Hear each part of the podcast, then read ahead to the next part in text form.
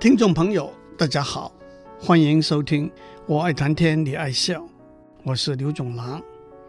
我们都听过“学以致用”这句话，今天让我们谈谈这句话的解释和引申。让我首先广泛的下一个定义：学就是学问的获得，从书本和老师那里获得前人经验的累积；用就是行为，那包括在家庭里，在朋友中间。在工作上的一举一动，致是引导的意思。学以致用，就是说学问要引导行为，在行为上反映出来。虽然有人说，做学问功夫可以看成个人独立的活动，不必有目的，不必讲结果，也不必和任何的事物拉上关系。但是学习能够增进一个人的知识，培养一个人的品格，带给一个人快乐和满足，那也正是学习的目的和结果。学以致用这句话，直接的解释就是在书本、学校里头学到的东西，必须好好的应用在现实的行为里头。对学工程和科学的人来说，量子物理。统计力学是半导体工业，也就是我们生活中不可或缺的电脑、手机的理论基础。飞机、火箭登陆月球，都要经过空气动力学、流体力学、万有引力定律的计算。疾病的病原、医药的疗效，都要依靠细胞生物学的导引。经济学家用数学模型来分析经济动态。心理学家用统计数字来描述心理行为，都是明显的把书本上的理论应用到现实的状况的例子。理论和现实是可以，甚至是应该结合起来的。我们也都知道理论和现实的互动，而且我们也都知道理论和现实的互动不是单向，而是双向的。理论。解释现实，现实验证理论，因此我们可以说“学以致用，用以致学”。让我们用今天在高等教育里头“学以致用”和“用以致学”的情形作为一个例子。学校里头科学技术的研究工作不能够象壁虚构，跟现实和应用脱节。那是不用置疑的，但是学校里头科学技术的研究也不应该和高科技产业里头科学技术的发展重叠。基础的研究和实在的应用有相似，也有不同的任务。学校必须扮演先驱者的角色。所谓学术研究的应用价值，必须小心地拿捏。专利、技术转移、技术顾问。创业育成都是缩短理论和实用、学校和企业之间的距离的好事情，但是走得太近，就有杀鸡取卵的危险了。我们看过，在许多建造合作的例子里头，教授们对企业提出的问题，往往觉得没有写成学术论文的价值，而不屑一顾；企业界希望教授们帮他们解决的问题。往往又是教授们没有足够经验，使不上力的实用问题。建立双赢的互动关系，需要充分的沟通和调整。不过讲到这里，我们千万不要以为“学以致用，用以致学”是近代科学家、工程师发现的道理。用的意义也不限于科学技术的应用。《论语》里头说：“事而优则学。”学而优则仕。首先，大家通常只听过下半句“学而优则仕”，而且狭义的把这句话解释为当过大学校长就可以去当交通部长了。“仕”这个字，表面上的解释是当官，但是它广义的含义就是中国儒家思想里头一个读书人最高的理想——经世，以天下为己任。经世。就是治理世事，也就是孙中山先生说的管理众人的事。事而优则学，就是说负责管理众人的事的同时，不要忘了读书。学而优则仕，就是说书读好了，不要忘记为国家社会服务。这也正是明末清初思想家顾炎武经世致用，强调经典里头的学问和实际政治民生的关系的论点。这也就是学以致用的另外一个例子。同时，学以致用用以治学，也不限于科学、技术和政治的领域。文学、艺术、音乐、绘画有陶冶性情、振奋人心、改变风气的力量。尤其是近年来大家讲的很多的文创产业，更是说明了在文艺创作这个领域，学以致用也是跟在科学技术里头同样重要的。同时，文学、艺术、音乐、绘画的普及化、大众化，也印证了广大民众。对这些活动的反馈和影响，那不也正是用以自学吗？另外一点我要讲的，当我们说学以致用，就是把在书本、学校里头学到的东西应用到现实的生活里头的时候，我们要问：在学校里头学到的道德、礼貌、诚实、正义，在今日社会之后有没有派上用场呢？当我们讲学以致用的时候，我们往往把用解释为实体的应用，套一个公式装一台机器，或者用微分方程式来描述地球暖化的现象，用博弈理论来分析政治上的协议磋商。但是在现实生活里头，面对利益的诱惑、暴力的威逼，在书本里头学到的做人做事的最高标准，却往往被置诸脑后了。从学以致用的观点来说，那就是学的时候没有学得透彻，没有深入了解，没有把学到的东西融入自己的心田、脑海里头去。怎么样用最高的道德标准来规范我们的行为，跟用什么公式来计算电磁波的传递是没有两样的。学以致用里头的学，可以更精准地说，真正的学会了。体会了，吸收了，而且能够真正的运用。还有学以致用的用，应该解释为善用，也就是适当的使用、正确的使用的意思。尤其是在科学技术极端发达的今天，毁灭性武器的制造、网络上病毒的传播、个人隐私的侵入，都是科学技术上可以做得到的事情。也当然不是我们愿意见到发生的事情，因此学以致用也可以比较精准地说，学以致善用。我们先休息一下，待会儿再回来。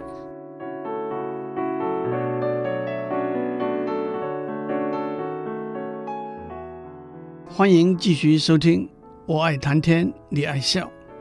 学以致用这句话也可以解释为学。的目的就是用，换句话说，为了用才去学，学是一个手段，一个过程，用才是目的和结果。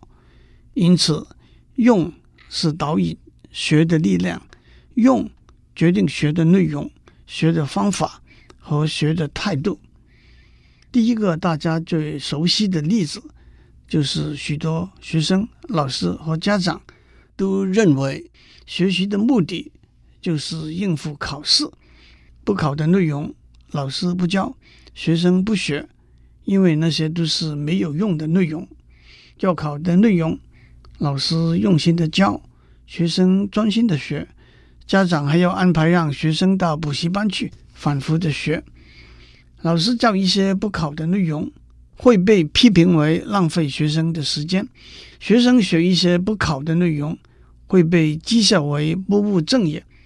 不过，我们不要马上下结论说，考试是一个不好的教育工具。在教育过程里头，考试的一个重要功能是检视学生学习的成果，因此考试的内容和学习的内容的一致性是理所当然的。说得更清楚一点，老师教了什么，考试就考什么，总不能老师教的是天文，考试考的是地理啊。那么，为什么在我们今天的教育环境里头，我们会倒过来，让考试的内容主导学习的内容呢？问题的症结点是，教育部制定的教学纲领也好，按照纲领编写出来的课本也好，都应该只是对教学内容的一个建议和规范。在这个建议和规范之下，老师和同学都应该有充分的选择、延伸和扩大的空间。更何况，学问本来就是相连互通的，无法画地自限。可是，在我们目前的考试制度之下，考试的题目绝对不能够超出纲领和课本的范围。搞不好，出题目的老师还会被送到监察院去纠正。再加上大家极端重视考试的结果，也难怪老师不去教，学生不去学。纲领和书本以外，也就是考试范围以外的东西了。在学习的目的就是应付考试的前提之下，不但学习的内容受到限制，学习的方法也受到影响。强调事实、公式和数据的考试，会让学生养成背诵、死记的读书习惯，而忽视理解和推论，因为申论题。改起来比较费时，更加上无法确保绝对公平的争议，考试里头申论的题目比较少，因此学生申论的能力的培养也减少了。许多考试往往包括很多但是相对简单的题目，学生受到的训练是迅速精准的反应，而不易养成深入思考的读书方法。更何况，在学术的目的就是应付考试的前提之下，除了学习的内容和学习的方法受到影响之外，学习的快乐往往因为考试的压力而被剥夺殆尽了。让我强调，在一个教育制度里头，内容事小，方法、习惯和态度事大。如果学生没有学到他该学的内容，补救起来并不困难，但是如果学生没有学到读书的方法，养成读书的习惯和发现读书的快乐，后遗症是相当严重的。我不敢在这里奢言改变我们目前中小学教育里头考试制度的大计，但是我认为学生进了大学，既然已经摆脱了考试的枷锁。我们在大学里头可以为他们做一个补救。目前大学里头的通识教育、博雅教育都是朝着这个方向走，但是我觉得许多课程还是比较重视内容，经典五十、东西方历史和文化都是好的课程内容。但是透过这些内容或者任何内容，我们要替我们的学生补回来的是读书的方法、习惯。和态度。政治大学的钱志荣教授告诉我，他在政治大学开了一门物理和生活的课，强调每一小时的课，学生都必须做三四小时的准备。我觉得这就是一个很好的例子。物理也好，电机也好，诗词也好，统计也好，都只是一个载具。通过这个载具，我们要把我们的学生。从一个考试高手训练成一个真正的读书人，把“学以致用”这句话解释为“学的目的就是用”的第二个例子，就是学术研究的目的是论文的发表。教授要发表论文来升等，学生要发表论文来毕业。正如考试是学习过程中一个有效的验证机制。学术论文的发表也是研究过程中一个有效的验证机制，但是如果把论文的发表作为研究的目的，结果往往就是重量不重质。在研究题目的选择上，避免困难的大题目，而选择容易的小题目；避免陌生的研究领域，而选择陈仓滥调的研究领域；避免风险高的题目，而选择稳当的题目；避免需要长时间努力的题目，而选择有速成捷径的题目。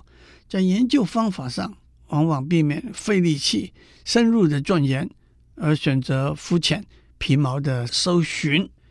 把“学以致用”这句话解释为学的目的就是用的第三个例子，就是进大学的目的是为了找一份安稳、可以赚钱发财的工作。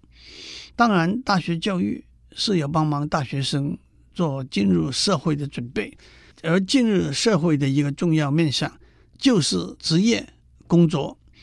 但是，当我们把选择学医是因为崇高的地位，和优厚的收入，选择工程或者会计是因为稳定的工作，忽视了兴趣和理想，结果往往是走冤枉路，浪费了时间，糟蹋了才华。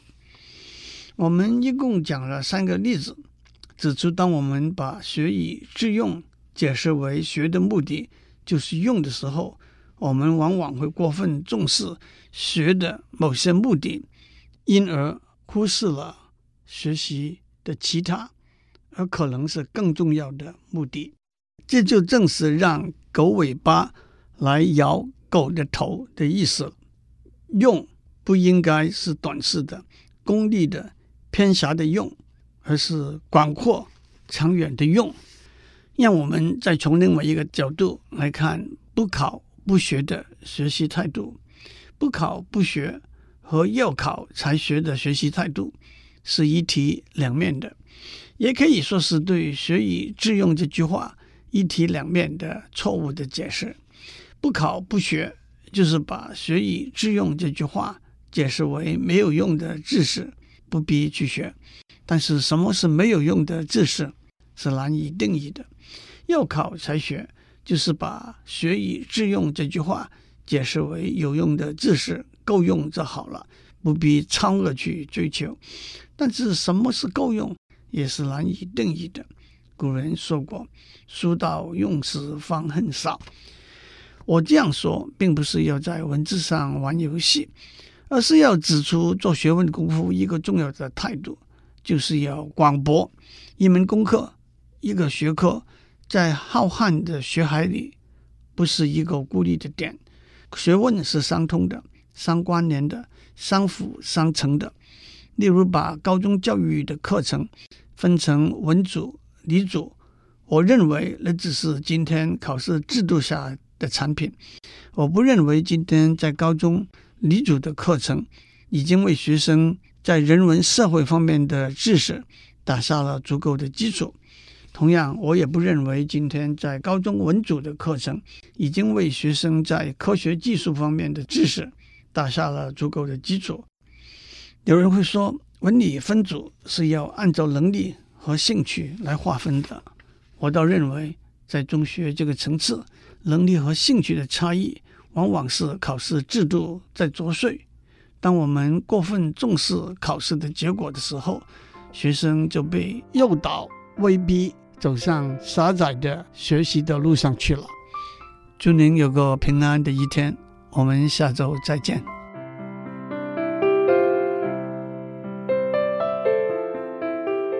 以上内容由台达电子文教基金会赞助播出。